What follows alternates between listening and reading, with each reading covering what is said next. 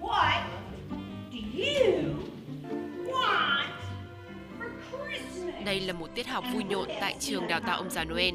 Hàng năm cứ đến tháng 11, 12, hàng trăm các ông già Noel và bà già Noel từ khắp nơi trên thế giới lại đổ về thị trấn nhỏ Midland ở bang Michigan, miền trung tây nước Mỹ để học tất cả những kỹ năng cần thiết của một ông già Noel thực thụ, từ hóa trang, giọng nói cho đến ngôn ngữ ký hiệu để có thể nói chuyện với trẻ em bị khuyết thính hay trẻ bị thiểu năng trí tuệ.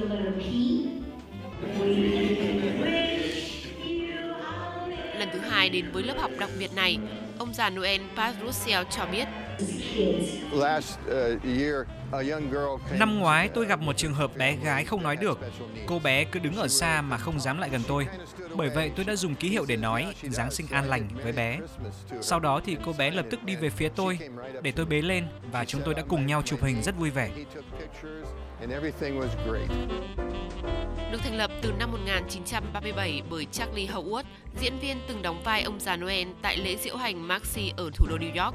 Đây là một ngôi trường đào tạo ông già Noel đầu tiên trên thế giới và là ngôi trường đào tạo ông già Noel hoạt động liên tục lâu đời nhất hiện nay. Mỗi năm, trường đón nhận hàng trăm học viên đến từ nhiều quốc gia tham gia khóa học 3 ngày với chi phí khoảng 580 đô la cho người mới và 550 đô la cho những người đã từng theo học tại đây. Sau khi các học viên làm chủ được mọi kỹ năng cần có, chính là lúc thực hành. Hàng năm, trường sẽ tổ chức một buổi giao lưu với trẻ em của một trường mẫu giáo ở địa phương để các học viên có thể quan sát, học hỏi cách ứng biến, cũng như trả lời vô số những câu hỏi bất ngờ của các em bé. Ông Tom Valen, hiệu trưởng trường cho biết, Mọi vấn đề đều có thể xảy ra.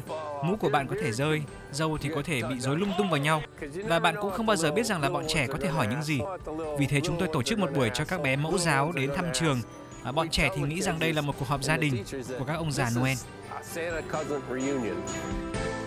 Thù lao trung bình của một ông già Noel tại Mỹ dao động từ 30 đến 150 đô la một giờ, tùy vào mức độ chuyên nghiệp. Tuy nhiên, mục đích quan trọng nhất của họ vẫn là đem đến niềm vui và truyền không khí Giáng sinh cho mọi người, đặc biệt là với trẻ em.